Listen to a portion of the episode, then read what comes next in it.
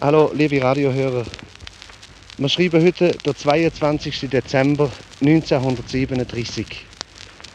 Und dieser Tag wird in der Geschichte von Radio Basel sicher auf ewige Zeiten, sofern man von ewig reden kann, bei dieser technischen Neuerung, wenn nicht bald etwas anderes kommt, festgehalten werden. Denn es ist der Tag, an dem der symbolische erste Spattenstich erfolgt für das eigene neue Heim von Radio Basel.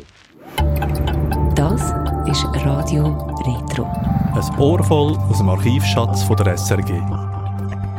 1937 ist das Geburtsjahr vom Radiostudio Basel auf dem Bruderholz.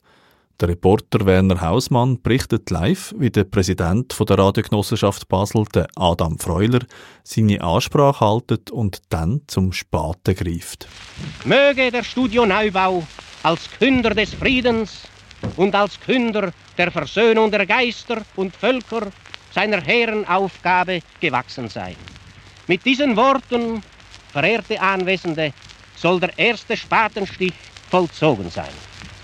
So, Herr Hausmann, jetzt äh, lassen Sie mir da das Instrument.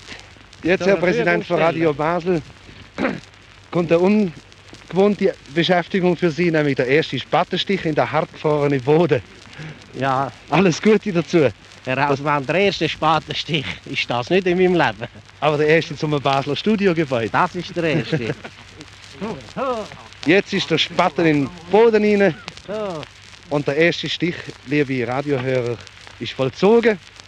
Und damit hat der Neubau von Radio Basel, auf dem wir alle ja seit Jahren planen, eigentlich seinen Anfang genommen. Und wir werden nur alle wünschen und hoffen, dass der Bau zum guten Ende geführt werden kann, damit sich Radio Basel dann nachher mit den zweckmäßig eingerichteten Studioräumen, die jetzigen sind es wirklich nicht mehr, im internationalen Radiokonzert anständig kann hören lassen. 1940 ist das Radiostudio Basel dann eröffnet. Fast 80 Jahre später ziehen die Radioleute weiter in ein neues Studio beim Bahnhof. Das Gebäude auf dem Bruder Holz, das wird abgerissen. Bald entstehen dort neue Wohnhäuser.